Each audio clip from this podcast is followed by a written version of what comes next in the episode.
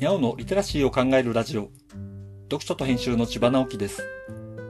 このチャンネルでは、読書と IT 時代の読み書きそろばんを中心に、様々な話をしています。今回のタイトルは、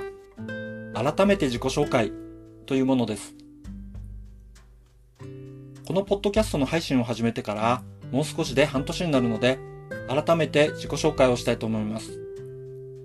改めて自己紹介をしたいと思います。名前は千葉直樹です。このポッドキャストのタイトルは、にゃおのリテラシーを考えるラジオですが、にゃおというのは、直樹のなおをもじっていて、カバーアートにも猫の写真を使っている通り、猫好きでもあることからニックネームとして呼んでもらっている名前です。現在、読書と編集という屋号で IT 講師やウェブサイトの構築を中心としたビジネスの相談などを個人事業として行っています。以前、スタンド FM というラジオ配信サービスを使って同じタイトルで50本ほど配信していました。スタンド FM は手軽に配信できるのがメリットですが、同時期に始めた動画編集が楽しくなり、音声もパソコンで編集したくなって、パソコンからの配信がやりやすいポッドキャストに移ることにしました。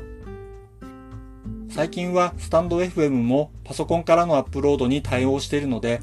再びスタンド FM でも配信しています。話していく内容は、もともと IT 畑で長いこと仕事をしていることもあり、コンピュータ関連の技術的な話が多くなると予想していたのですが、ちょっと昔のこととか、日頃心がけていること、読んだ本のこと、さらには日常の活動に活かしている占いの話もしたりしています。ただ、基本的には IT を使ったリテラシーとはどういうものなのかというところが原点で、